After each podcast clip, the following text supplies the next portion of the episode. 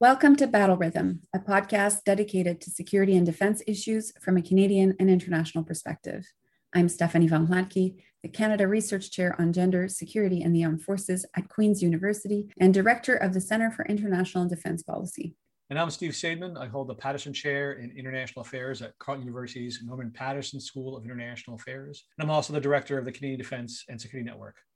Battle Rhythm is part of the Canadian Global Affair Institute's podcast network. So please join us every two weeks for a new episode. And before we start, we should acknowledge that our podcast is produced at Carleton University, which is located on unceded Algonquin territory, which is home to the Anishinaabe Nation.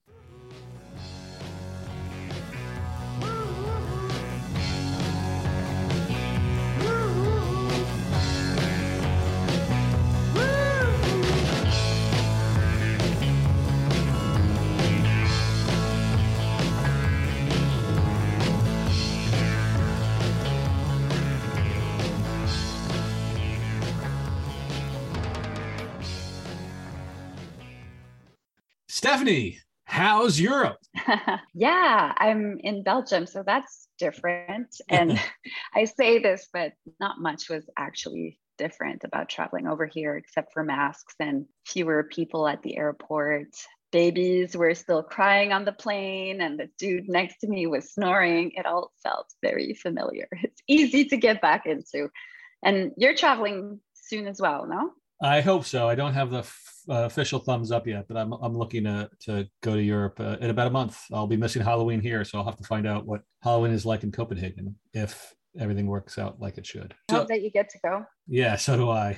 Let's get to it. You have beer and steak frites to eat. So uh, let, let, let's move on to talk about the, the topics of the week. The first is since our last uh, time we talked, the two Michaels have been released, and the Chinese made it abundantly clear to everybody that they were releasing the two Michaels only as a quid pro quo for getting their person back, the Huawei executive. So, how do you feel about the state of Canadian Chinese relations? Well, I don't think that Canada and China will be taking this opportunity to reset the relationship. I don't think if you have a different view, but it doesn't seem uh, like that that's going to happen anytime soon. I was intrigued by both countries' allusions to the lessons to be learned from all of this because I do frankly wonder what those lessons are. I wonder if now knowing the outcome, Canada might have done anything differently at any stage of this mm-hmm. three year long standoff. And I also wonder if now that the two Michaels or now that Kovrig and Spavor are safely back home, are we going to signal a shift in Canada China relations because there is no longer that at risk to them mm-hmm. and their safety in taking certain foreign policy action. So I'm really wondering, everyone's talking about the lessons to be learned, and I'm, I'm actually wondering what those are, both in terms of the bilateral relationship, but also in terms of how Canada might behave in the future if it's mm. faced with a similar situation. So, what do you think? Do you think it's right to be thinking about a reset of the relationship, or is this utterly pointless? Well, I think that really depends on what we do with Huawei. I think that's really the decision right now on, on the prime minister's plate or table or whatever. That they've been deferring that for quite some time, and maybe they didn't want to make a decision on that while the two Michaels were being held. And now they have two the two paths to go. They could either say, "Hey, no, we're not going to go with our Five Eyes partners. We're going to let Huawei, you know, into our 5G system as part of a reset." But I think that'd be wildly unpopular at this point in time. Or they could say, "Well, you know, we no longer have this this sword hanging over our heads, so we can make a call on this and say that we're not going to have Huawei in our 5G system, which makes us more compatible with uh, our Five Eyes partners, which seems like priority these days, thanks to the recent agreement between the British, the, the Australians, the Americans on their submarines and whatever other technology stuff that might be going on with them. So, I mean, it, it, we're really facing, I think, that is a key decision point, and that will reveal the direction that this government's going to go, and whether they think that they can it's smooth sailing from here or whether they need to start to buckle down. And given how nakedly the Chinese, the Chinese government treated this situation in the, you know, the, you know, the, the, very, very, very thinnest of, of, hey, no, no, this is really not a trade. Yes, it's a trade kind of way they discussed it. I would be alarmed if this government, if the Trudeau government decided that this was a good time to have good relations with China, because China clearly the lesson they learned from this is that hostage diplomacy works. And it may take time but they learned that they could exert a lot of pressure on canada and canada didn't really do much to resist. Canada didn't give in but canada didn't escalate. Canada didn't really cause any significant pain to china over this. And so uh, i think the chinese government has learned that that this stuff works. And i certainly hope that the trudeau government does not immediately start to think about a reset because I, I, just don't think it's in the cards. I don't think the the current trajectory of the Chinese government is towards accommodation and friendliness. And the more we're aware of that, the better we are to make ourselves less vulnerable to future pressures. Yeah, and the the release of the two Michaels was mentioned during the speech that uh, Marc Garneau gave at the General Assembly. So this was uh, really shortly after the, the election, and he mentioned that the two Michaels had paid a heavy price for Canada's commitment to the rule of law, and that moving forward, Canada would continue to push back against arbitrary detention and to call out hostage diplomacy. But as you mentioned, he stopped short of, of hinting at any other action in response to this whole ordeal, which, you know, now no one can pretend wasn't hostage diplomacy. So we'll see how the next uh, few months unfold. But I think you're right that the big decision point is on is on 5G. And uh, we've talked about this uh, several times, including I think in our last podcast. So I think we can definitely expect a, a decision at least, if not this year, next year. yeah, well, I think that is the consistent thread in, in this government's policies is that they don't make decisions quickly. So, you know, the first thing we need to know is, is who's going to be in the cabinet. And then maybe there'll be new mandate letters. And then maybe we'll see some, I don't want to say changes or shifts, but a little more clarity about what the government is doing.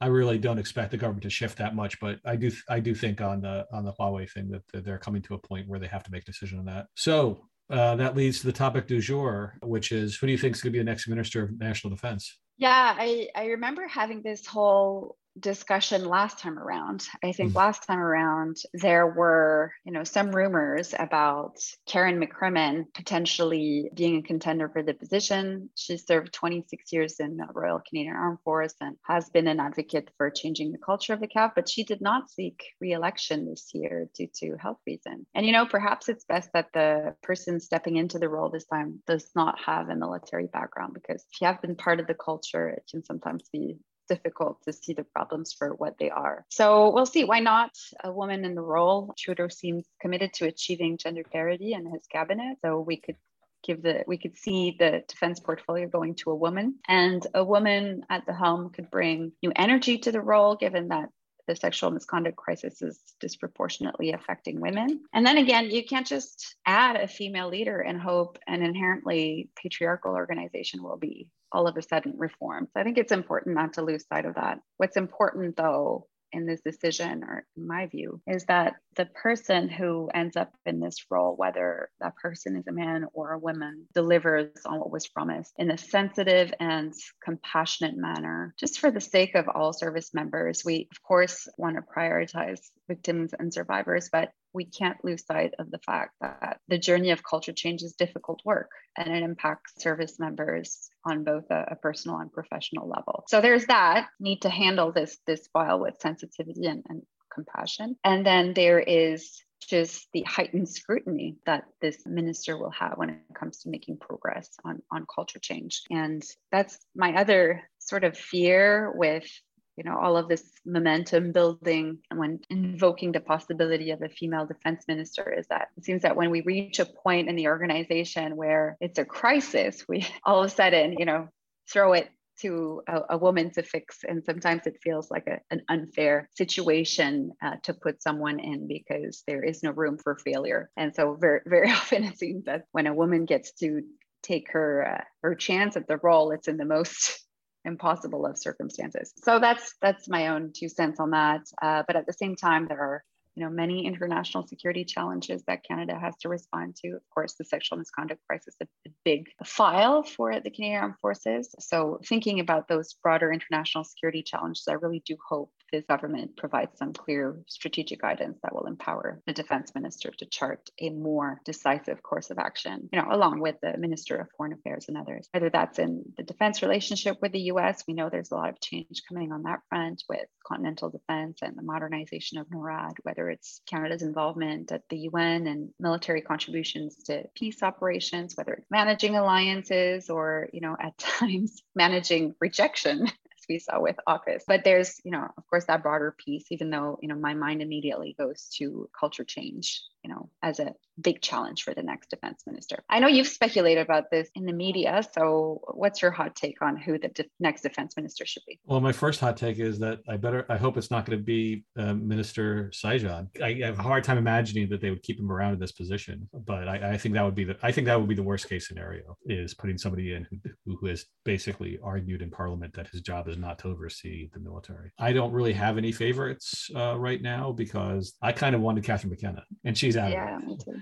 And so I do think the symbolism of having a woman makes a great deal of sense at this time. But I, you know, you and others who've, who, have talked about this in the media pointed out that setting a woman up to fail is, is not great. I think that that's kind of what they did to Kim Campbell long ago. And I think that's, that, that's a really a difficult position for any, any person to be put into at this, this point. There's been some discussion of Anita Anand, who's the Minister of Public Services and Procurement and has handled that file quite well. And that, that might make a lot of sense because what we really need is not somebody who's an expert on the military. What we need is somebody who's expert on managing a ministry. And, and you said what I was what, what I was going to say was I don't want anybody with who has had a significant military career in this position. What we need is somebody who has expertise in managing organizations and in having good political aptitude, but not somebody with military experience, because that does put them in the wrong mindset. It makes them too connected to some of the people that they'd be dealing with. There's always been suspicions about Sajjan's relationship with Vance and other people, and we need somebody who is who can actually manage D and D and the CAF, and that requires someone who is not of those organizations. So I think that's really important. But I don't know who's going to get it. You know, the, the there's been some media who've called me and have engaged in some rumor mongering, and I just I just don't have any knowledge about who's likely. I just know know, you know, who'd be bad. So hopefully they'll make a good choice by avoiding the obvious mistakes in the next round. So we'll see about that. There's one other issue that's come up, and it's partly come up because we're kind of in between. You know, the the government of the day is still the government that ran for election the past few months that, are uh, my favorite people on, on Twitter have keep on arguing that there's not a, a, new government in waiting. It's the old government is still around until it shuffles its cabinet. And one of the things that has been happening while Trudeau was off vacationing on the West Coast is that one of the individuals who are part of this sexual misconduct, abuse of power crisis, Major General Peter Dawe, he was the officer who wrote a nice letter to support one of his sub- subordinates who was prosecuted for sexual assault. And so he got suspended for a while for for doing so. And now he's been put back to work and he's been put back to work on the sexual misconduct file that his job is to uh, go through the reports from Arbour and Fisher and Deschamps and figure out what recommendations. And this has caused a bit of a storm in, in town and I guess uh, on Twitter because it's not clear whether this is just a stupid idea or whether it's a way that they're giving a chance for someone who is now had a chance to really uh, reevaluate his stances. And this is a way to either have him do penance or to have someone who understands now better than he did before about the context, but it's sure a bad look. How do you feel about this stuff? Well, there's also a third option, you know, for being generous, and that culture change is, is a huge area of focus for the Canadian Armed Forces as a whole now. So if you look at positions of his rank, I know that you know many of the senior general officers are turning a lot of their energy and attention to, to this file. And a lot of be- new positions are being created in that space as well to, to fulfill that need for change. So if you know you're not quite sure where to put someone this is is an area where you know, more people might be needed even at, at, that high level so that that could be another reason in addition to the to the two that you mentioned but i agree that the optics don't look all that great and certainly that's what was picked up in in the various twitter threads yeah the optics are not good so we'll we'll see how this plays out. But I, you know, one of the things is if we actually had a decent defense minister, they'd be out explaining this decision, right? They would first be vetting it, and then they'd be explaining it. One of the challenges that we've seen over the past couple of years, but I think this is an endemic problem within the CAF, is that who gets assigned to various spots is up to the chief of defense staff. And the question then be depends on how much oversight is conducted by the Minister of Defense on these choices. And under Vance, a lot of those choices were were made. Ba- it seems like based on who served with them in the past. Who you know, there's a fairly tight uh, group that has been running the CAF for for years. And and so what Sajjan should have done when people like Admiral Edmondson Mr. Mulligan man was being appointed to chief of personnel is he should have been, you know, at, you know, vetting those decisions. Okay, Vance gets to choose or got to choose, but it should have been subject to what the Minister of Defense thought about those choices, because otherwise you're just rep- replicating the old boys network, and that has led to where we're at today. And so I'd hope that positions like that, senior positions, not, you know, not who commands whichever ship, but whoever is getting two and three star billets, there's not that many of them. Should that those decisions should at least cross the desk of the, defense minister, and he should be looking at them critically and be able to say, okay, General Eyre, why are you choosing this person who is going to cause us a, a bit of a firestorm in the media? What what is his added value to this position? How can I explain it to the Canadian public that we're giving this guy a second chance? Why is he better at this than somebody than some anybody else in the force uh, of equivalent rank? It should have been explained. It shouldn't just have been something that popped out that got leaked to the media. They should be on top of these things. They should be anticipating these things. So if you're going to make a controversial choice, step on it, step up and stand in front of it. And I understand that you know maybe this was difficult before the election, but the election has passed. The election was two weeks ago now, and so they could have said, okay, this is the decision we made and this is why we made it and it shows again the weakness at the top of the hierarchy that they can't make good decisions or if they make making decisions that have good valid reasons for them they're not explaining them either way that's broken and either way that they there needs to be a significant change at the top which has been a theme that i'm sure our listeners are tired of me hearing about since i've been yammering about it since february but since they haven't made progress on it i guess i'll continue yammering about it until we actually have a new defense minister Are we going to bring back Steve's peeves? Is that what's happening now? I just have one peeve, and it's uh, I'm not going to save it for the end of the podcast stuff. It's it's it's it's the front every day, every time we talk. It, it hasn't been resolved, and it's not something that we can bury at the end of our podcast because it it really is very important. It's it's not that one person can fix the problem, but if you don't change the one person who's been part of the problem, a, a big part of the problem, then then you can't say that you're committed to this. I can't help but think this is part of a larger theme that we saw last week with the Trudeau going off on Reconciliation Day to go surfing with his Mhm. family. That this is a part of you know trying to say the right things but not doing the right things. It shouldn't be that hard to actually be out in front of these things, and this government hasn't been out in front of these things. So that's continuity that we're gonna have until what I guess the next election. Fair enough. And I don't want to put you in a tough spot here. We're going to be talking next about the UN General Assembly. That was the third topic of discussion. And even though one of the highlights from the last two weeks, it was very close after the election. And so I think it got buried a little bit, maybe in Canadian media coverage. You know, unsurprisingly focused on climate change, COVID 19, and conflict.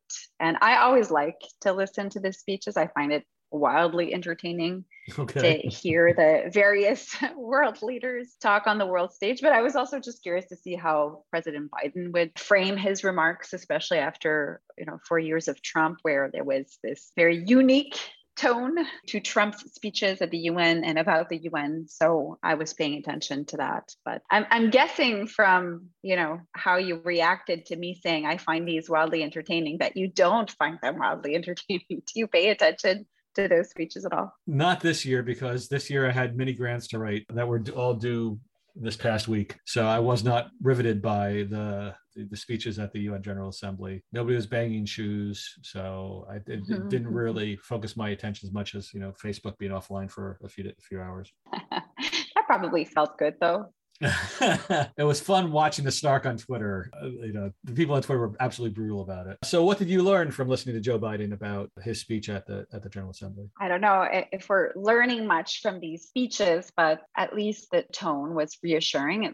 You know, for a Canadian audience, at least, I'm imagining for for other allies as well, especially given that the alliance relationships were a little tense around the, the withdrawal from Afghanistan. The onus is on the U.S. now to sort of chart a new course to communicate a coherent message to try to repair some of that trust in those relationships. But there are some of the highlights, I guess, is that the, the US will mobilize billions of dollars to support climate action in developing nations. Biden also talked about climate change being a point of no return. So, you know, obviously good to have a US president who thinks it's a serious challenge for world leaders. And he also emphasized the importance of relentless diplomacy, which is the you know the, the phrase that he used that was quoted again and again. So the the tone was reassuring. He tried to say that the U.S. is not seeking another Cold War. It's just glad not to be at war for the first time in 20 years. So mm. hopefully that marks a transition in, in US foreign policy. On the climate front,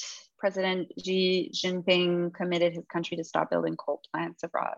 So that got some play. And uh, China also contributed financial resources for the climate crisis. And then there were pledges made on the COVID 19 front. You know, those speeches are also a, an opportunity for various countries to make pledges and, and investments for various issues. And so, not surprising that COVID 19 was front and center. And here, the US has been leading the world in global vaccine distribution, and the pledge was for 1 billion doses to be delivered. Of course, that's already started, but the pledge has been amped up. And meanwhile, you had Bolsonaro, the Brazilian president, saying that he wants to fight COVID 19, but he showed up in New York, ignoring the UN's request that all representatives be fully vaccinated a great guy. Yeah, and I think uh, one of the staffers was was a carrier during much of the his mm-hmm. visit to New York. So Bolsonaro was not making too many friends in New York City. I, I guess the one thing I would I would note about this is is Biden can talk about the United States no longer being at war, but as long as it keeps on you know sending drone strikes and airstrikes into various countries it, it doesn't feel like the united states isn't at war.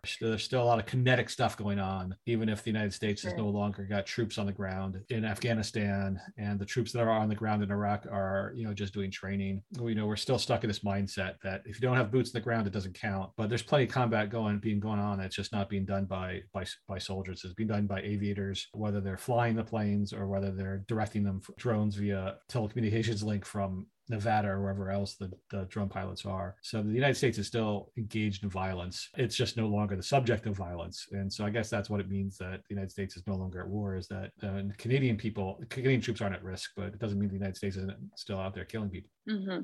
No, absolutely. And if you weren't listening to the speeches and working on on grant applications, I know that the deadline was on Monday. You know, do you want to share some of your your new projects that are in the works or is that top secret until you get the funding no uh, there is a bunch of different things that were at work. We were seeking funding for the year head conference. We're going on it with the year ahead uh, it's our annual conference in December. Whether we get the money or not, we're going to have it. Just have to figure out another way to pay for it. But it's going to be in person at the War Museum. I finally got permission from from Carleton to have an in person event off campus. I was also supporting two undergrads who are applying for Young Minds mm. scholarships, uh, not scholarships, grants. Cool. So uh, that w- that was some stuff. And my SSHRC proposal went in. And my SSHRC proposal, Phil Lagassé and Ora Szekely, one of my former students from uh, McGill long ago, we're working on sort of the next stage of civil military relations. Phil and I and Dave Auerswald are working on a book right now, finishing up the last SSHRC on legislative oversight. In the course of that project, we learned that ministries of defense around the world vary in whether they see their job as overseeing the military or protecting the military from other overseers, such as parliaments. So that project aims to compare lots of democracies about how well they do that. And then once we know that, what role do those militaries play in the making of foreign policy? So it's a two step research project. Hopefully, we justified both steps to SSHRC, and we'll find out about that one, what, in April or so. Whereas the, the mines. in a super will, long time. So we won't hear about the, the SSHRC one until late spring, whereas we'll hear about the other ones November or December. So, so yeah, this was grant writing season, which meant that that took me uh, my focus off of pretty much everything else besides baking. Well, as long as you're baking those tasty treats, you know, anyone can survive grant writing season. Yeah, no, that, that's definitely been the key to, to getting through this pandemic was was baking and then eating all these goodies. And I guess it's time for you to exit your B&B, uh, Airbnb and, and find some great Belgian beer. And are you a steak frites fan or is there some other kind of Bel? Or are you going to go for the Mulesing frites? I will go for all of the stuff and the treats over the course of the next several days. I, I love both the, the steak and the moule and uh, the chocolate and the beer. It's really a treat to be here and to walk around and to be traveling again. And uh, thank you for getting me over that hump. I was feeling very jet lagged earlier because I arrived this morning after uh, you know an overnight flight. So now I'm feeling re-energized and ready to take some air outside. The rain has stopped and it's looking beautiful and it past six o'clock. So it's around dinner time over here. Well, that's great. And for our listeners, their next step is to listen to Stephanie Houle, who I interviewed a while back. She was one of our capstone scholars last winter, and she speak she speaks about moral injury. That, that's what she's been studying. And given a lot of the things that people witnessed in Afghanistan lately, I think her work is going to be particularly valuable because it, it really deals with people who it's not post traumatic stress. It's a different kind of uh, dynamic where it's really about witnessing, being present at, or being involved in stuff that really challenges one's sense of what is right and one's one's involvement in such things. And and she does a much better job than I explained it. So after Stephanie leaves, stick around for for the interview I have with Stephanie Houle because this is yet another Stephanie themed podcast. That's great. Uh, it was a, a, a wonderful uh, interview, and I learned a lot from it. And I also want to wish you good luck with planning the year ahead conference and what I know is difficult time to be planning such events. So good luck with that. And I will talk to you when I'm back in Canada. Great. Good luck with your work at NATO. And uh, we'll look forward to seeing you back here before too long. Sounds good. Take care, Steve.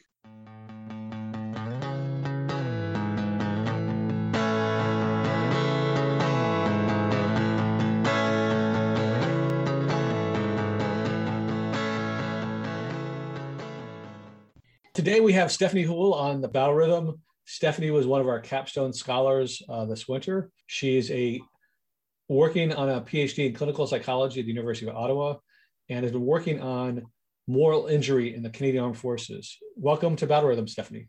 Thank you for having me. So first, can you tell us what this moral injury thing is? It's not PTSD, it's something different. So for those who didn't watch your presentation in, in March, although it's still online for those who are interested.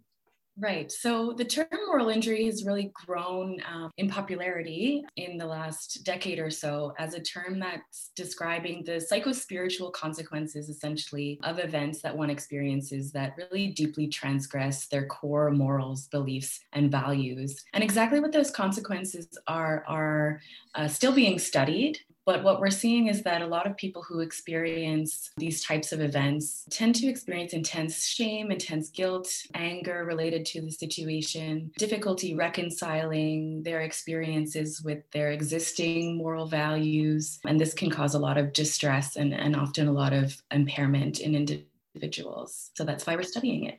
Okay. And so it's different from PTSD insofar as it, both what causes it and how you treat it. Is that was that fair? So moral injury isn't, you know, a, a syndrome or a, or a diagnosis in the way that PTSD is mm-hmm. although it is kind of this collection of experiences that we understand to, to cause distress. And PTSD, so kind of the classical understanding of PTSD as a syndrome, is one in which an individual experiences kind of intense fear, threat to their life or to their physical integrity. And this impacts essentially their fear system, is that they tend to perceive danger around them. They avoid any instances or individuals or contexts in which they feel threatened and they experience symptoms like hyperarousal or vigilance to their environment. So these types of experiences that threaten one's life or one's physical integrity can occur in a moral context. So there can be a, a moral component to those types of events. So in the war context, of course, we're talking about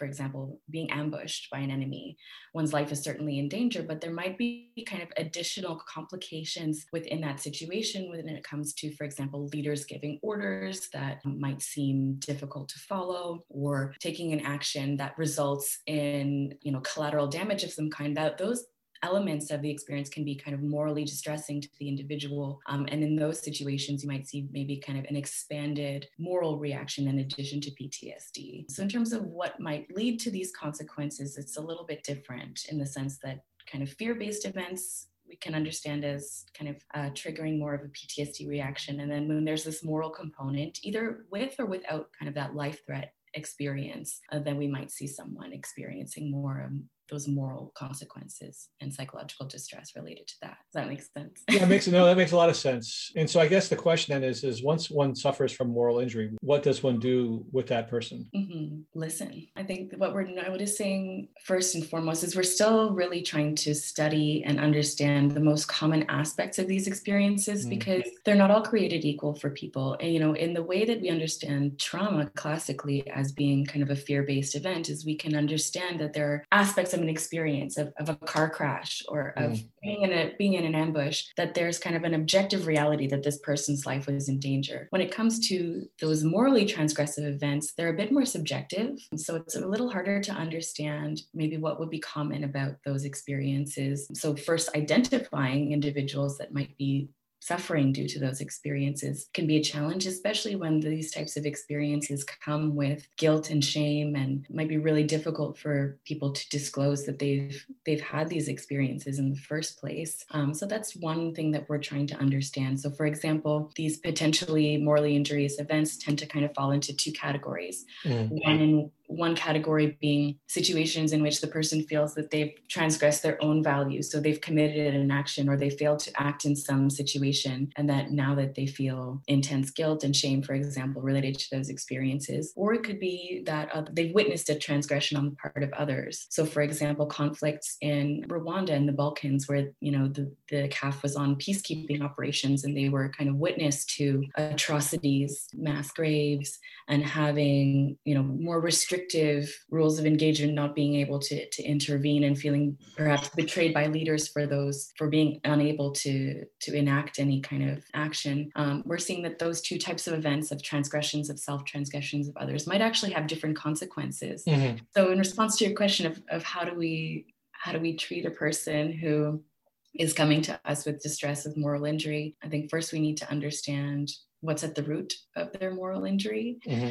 and create a context in which the person feels first and foremost comfortable talking about their experiences because we know from from research on trauma that just talking about one's experiences can be really healing but there is some research also that's coming out to show that approaches that foster forgiveness of oneself and others as mm-hmm. well as um, compassion of self and others actions that bring a person's community into into the dialogue dialogue also and helping people feel connected once more to others, to their communities uh, can be really healing as well. But we still have a lot of work to do to, to understand exactly what might be most helpful. And so you're currently doing an internship, right? Is is it focused on, on people suffering from moral injury or is it doing other stuff? Not right now. No, right now I'm doing my my predoctoral clinical residency, and so I'm focusing more on uh, general mental health and uh, and health psychology. But I did do one year of my clinical training at the uh, Operational Trauma and Stress Support Center within Canadian Forces Health Services. So there, I did uh, I was able to work with veterans directly and gain some experience working with these issues. And so by doing that, that's given you some insight into the actual research you're doing, the sort of connecting the, the lived experience versus the theories you've been exposed to and the, the science that, that that's been come out so far. Exactly. And, and through the research that I conducted, it was exceptionally valuable in the sense that I was able to sit down with individuals who are actively distressed because of these experiences and really talk to them and try to understand patterns across these individuals of, of what is upsetting to them about these experiences to try and get a window into how we can better help people who are dealing with similar struggles. And so I guess the question is, is what did you learn specifically from the sort of experiences, you know, the, the, the, the internship that you're, that is now causing you to rethink your, your dissertation, or is it caused you to just think, well, your dissertation is perfectly fine. There's been no course adjustment needed that, you know, how has the lived experience affected your thinking about your research? I think that being a clinician doing clinical research is special in that it really works my mind in the way that it needs to in terms of acknowledging the complexity of some of the things that we're studying mm-hmm. so obviously as researchers we're operationalizing terms we are you know trying to measure things directly putting numbers on things when you have an individual who's suffering in front of you you're kind of going through the rolodex of all of your experiences mm-hmm. and, and all the ways that you could potentially help this person and and living moment by moment with that person to try and and connect and heal them and so bringing those insights and experiences to the research domain has been really helpful. And I'm really excited to continue working in that way. Great. I guess the question then is, what is the origin story? Well, how did you get fall into this in the first place? Is, it, is this moral injury something you wanted to do before you went to grad school, or is it something you discovered along the way? Actually, when I decided to study psychology, I had previously done a bachelor's degree in French language and literature. That combination is completely uh, sensible, right? well-worn pathway.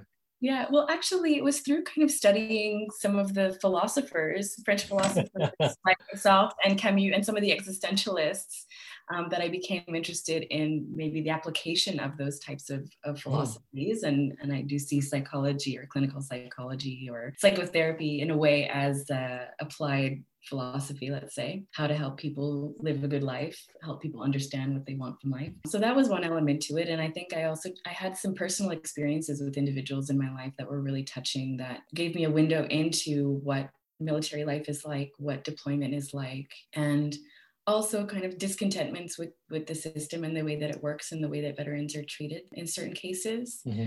um, and wanting to contribute wanting to contribute to that. And so, right as I began my second undergraduate degree in psychology, I was interested in the concept of moral injury. Kind of the seminal paper that came out on this topic um, was in 2009, and I started in 2012 to, to study this. Great. And so, too soon to say for sure what you're doing next, but what, what would you like to do next? I'd like to continue doing clinical research in the area of operational stress injury and moral injury. Absolutely. And I've been able to, to make some really good connections with individuals who are doing really amazing work, especially in Canada, mm-hmm. but internationally as well. I'm affiliated with the, the Moral Injury Outcome Scale Consortium, and we're in the process of that's a group of researchers in in Canada, the US, Israel, and Australia, the UK. Uh, we're working together to create a, an outcome measure of moral injury that's internationally validated. And mm-hmm. um, that's something that, that we'll see come out soon. And I think that the tone of how research in this area is going in Canada from the collaborations I've been able to be a part of is a really positive one. There's a lot of good people working towards helping not just veterans, but their families as well, and those who support veterans, and kind of the system in which we work to try and ask the right questions and how can we address this issue and better support veterans and their families and thank them in that way for their service. Mm-hmm. So, what are the questions that people don't ask you that they should ask you? I'm asking you to do my homework for me. I don't know if it's something that I know that other people don't know, but I, I do have questions that I would like to see asked. Mm-hmm. And I'm obviously a young researcher just kind of entering into into the research and clinical environment after, you know, being trained. And I would like to reflect and encourage others to reflect on the way that we currently understand mental health in our system. I think that there has often been this diagnosis to treatment kind of linear understanding of if you have a certain diagnosis you can you can lead to a certain treatment and that is you know x percent effective you know it's long been understood that the treatments that we have for PTSD, for example, are less effective in the military and veteran population. And that's been a question that researchers have been trying to, to deal with for a long time. And I think that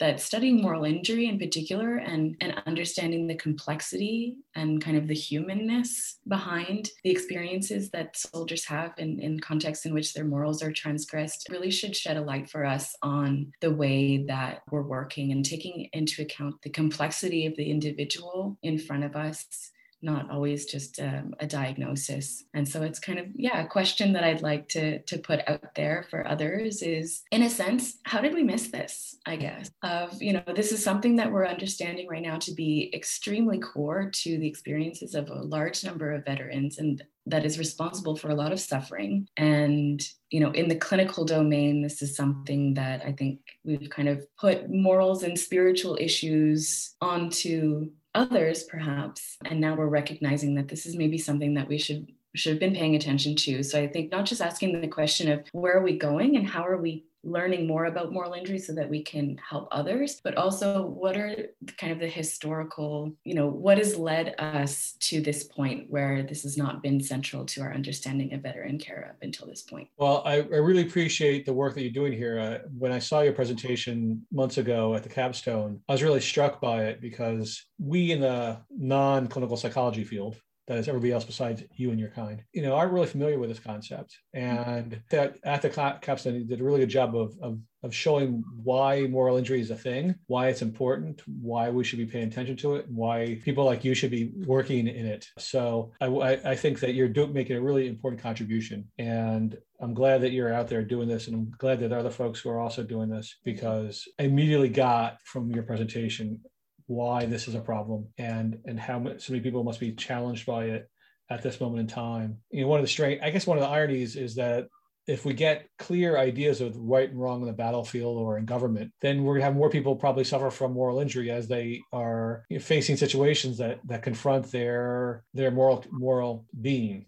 I guess I don't know how, how well to put it, but it's, it seems to me that not only is this something that we should recognize more and more because there's people who are doing like you doing the work, but it may be that we're putting people into situations where they experience it more and more, and that's something that that makes what you're doing relevant now and will be relevant for the long run. It's not this is not a fly by night kind of problem that's going to be with us for as yeah. long as we deploy people into situations that are difficult. I mean, just sending troops into long term medical facilities mm-hmm. is sufficient for creating yeah, moral injury.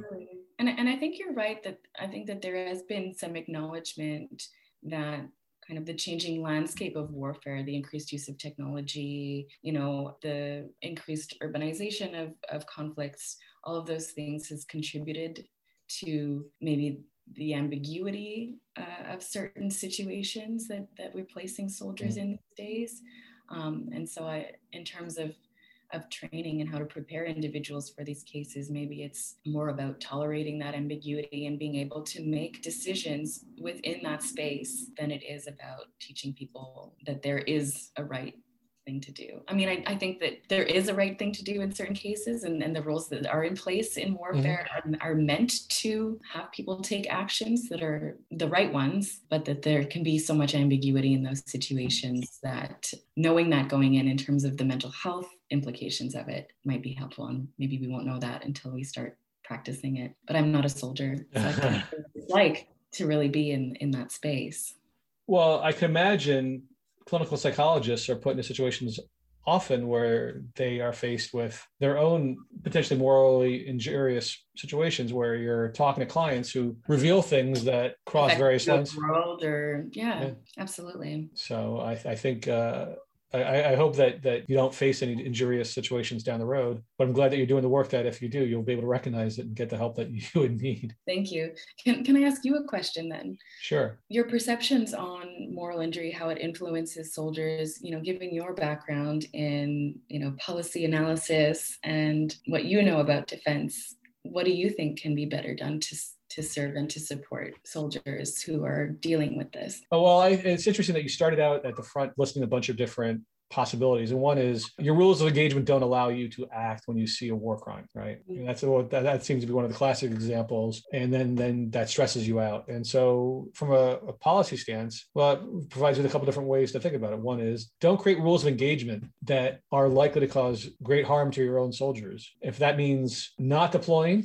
I mean, this is one of the things you have to think about when you deploy troops is is not just you know when when we think about deploying troops we always think about well what what's what how many body are coming over how many ramp ceremonies are we going to have? And i think we should be more enlightened about how we do this. So the risks of of, of intervening should now take seriously wounded because you know these days it's it's we're much better with the medicine we're much better with getting people to a medical facility very quickly. So we then have to deal with you know the long-term damage done to our soldiers. They may survive the ied you know the roadside bomb. They might survive the attack but then they might be disabled for life or they might face you know many surgeries down the road and so we have to think as leader, you know, leaders have to think about this about what are the costs, what are the risks of deploying. And the more we know about moral injury, then that should also be taken into calculation is what are the likelihood that we're going to send troops into a place where they're going to witness war crimes and can't do anything about it. And if that probability is high, then I'm not saying we can't deploy, but we have to should build that into our calculus. So I think. And what is the implication of that on their perception of the organization as mm-hmm. well? Because that's something that I think has implications as well. Is if if why am I participating in an organization that is, you know, maybe not doing the things that I thought I would be doing when I was here, or, you know, that the mission that I was told I was going to be a part of now seems more fluid or, or a little more ambiguous? And, and how does that affect cohesion in the military and how people talk to the public and to their friends and family about their military experiences and, mm-hmm. and the perception of the military as well. And and also, I mean, the what we're facing now in Canada, the past six months has been very visibly, you know, this is moral injury is a component of the sexual misconduct and abuse of, scan, abuse of power scandal. Absolutely. That we're creating situations that are more likely to create moral injury because we've created a set of rules that put people into really difficult spots where the you know the duty report says we must report everything we see and hear even if the victim doesn't want it. And so then you're faced in a situation if you're in that you know either you report and you're doing harm to the victim which is morally morally injurious or you don't follow your orders which can be morally injurious as well i suppose. So i think we need to figure out a way where mm-hmm. we where if people have more discretion that might allow them to manage these situations that do less harm to themselves i would think yeah and the and the potential for survivors also to feel so exposed in these situations as well could actually exacerbate some of the guilt and, and shame and anger mm-hmm. uh, that they feel in these situations especially you know being handled in a way that is so public and you know maybe they're not getting the support they need or you know there's a lot factors. Well, as I said, I think that that you're you're working on the forefront of an issue that's going to be very important from now for a long time. So I'm glad you're there.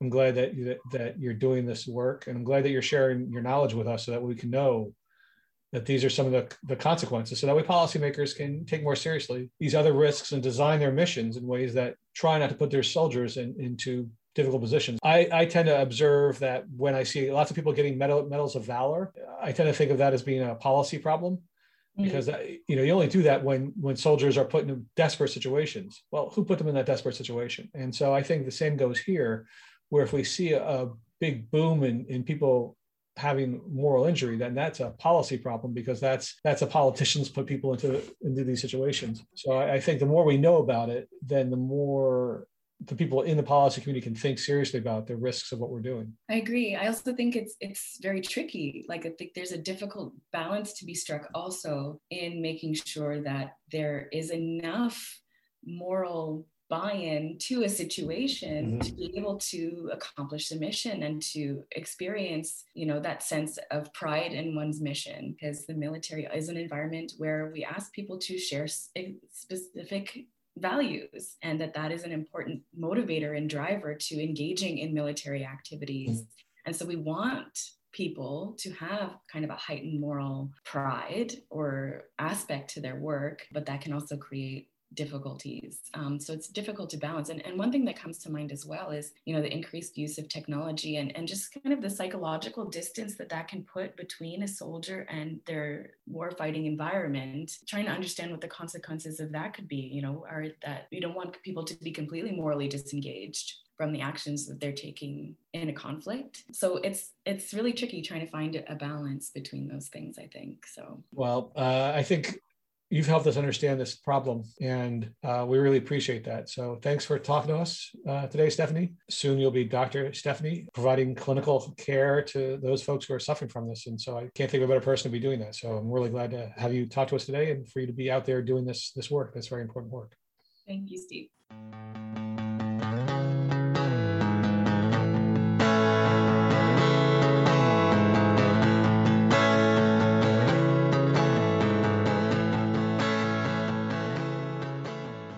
I have a real mix of things for this week's uh, R&R segment. The first is I listened to the Residential Schools podcast. It's done by Historica Canada, and it was three episodes, one dedicated to each of the three major groups, Indigenous groups, uh, the First Nations, the Inuit, and the Métis. And each group had a somewhat similar and somewhat different experience. And so it was really interesting to listen to those three podcasts back to back. That's that I, I did that on, on Reconciliation Day uh, as it provided some depth to sort of the understanding of what, what Canada, what we put these people through. It is triggering, it is disturbing, and it is important. So I, I, I recommend it highly. Much more lighthearted, much sillier, although with much some heart attached to it, is uh, a new movie that was out in the theaters last month or two months ago with favorite Canadian Ron Reynolds. Free Guy. He plays a non-player character in a video game, uh, very much of a Grand Theft Auto kind of video game where the everybody else scores points by being a criminal and abusive. And he's just a, a guy at the bank, and he develops his own personality and his own life. And it's incredibly silly, and it's a lot of fun. And it, as I said, it has a fair amount of heart to it. So I recommend it very highly. It's it's, it's it was a very very entertaining movie and it's now available on disney Plus. plus and speaking of disney plus star wars invited a bunch of anime artists in japan to come up with their own star wars stories and so that is now called star wars visions nine 15 to 20 minute videos each on star on disney plus and they range into what they cover and in what themes they address My wife thought they were a bit heavy on the whole Jedi versus Sith thing, but I'm like, well, what else are they going to do? And they varied a little bit. I think like, some of them were better than others, but it was definitely a, a worthy watch. So those are my recommendations this week as we continue to slog through this pandemic. I've I found escaping through podcasts and and TV shows to be the way to get by, is along with the baking. So be well, and uh, we'll see you on the other side. We'd like to hear your questions and your comments, and so please send them to us at Twitter address at CDSNRCDS or email them to cdsn.rcds at outlook.com. Thank you.